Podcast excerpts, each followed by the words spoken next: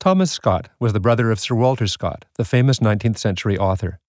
Thomas was also a writer, but not as successful, although some believe that he was the real author of some of Sir Walter Scott's most celebrated novels.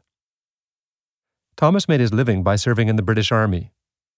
Paymaster in Quebec City, he died here in 1823. The name of his little daughter, Barbara, whose short life only lasted eight years, is also inscribed on the stone. Sadly, there are many memorials in this cemetery to children who died very young. Walk up the stairs to enter the cemetery.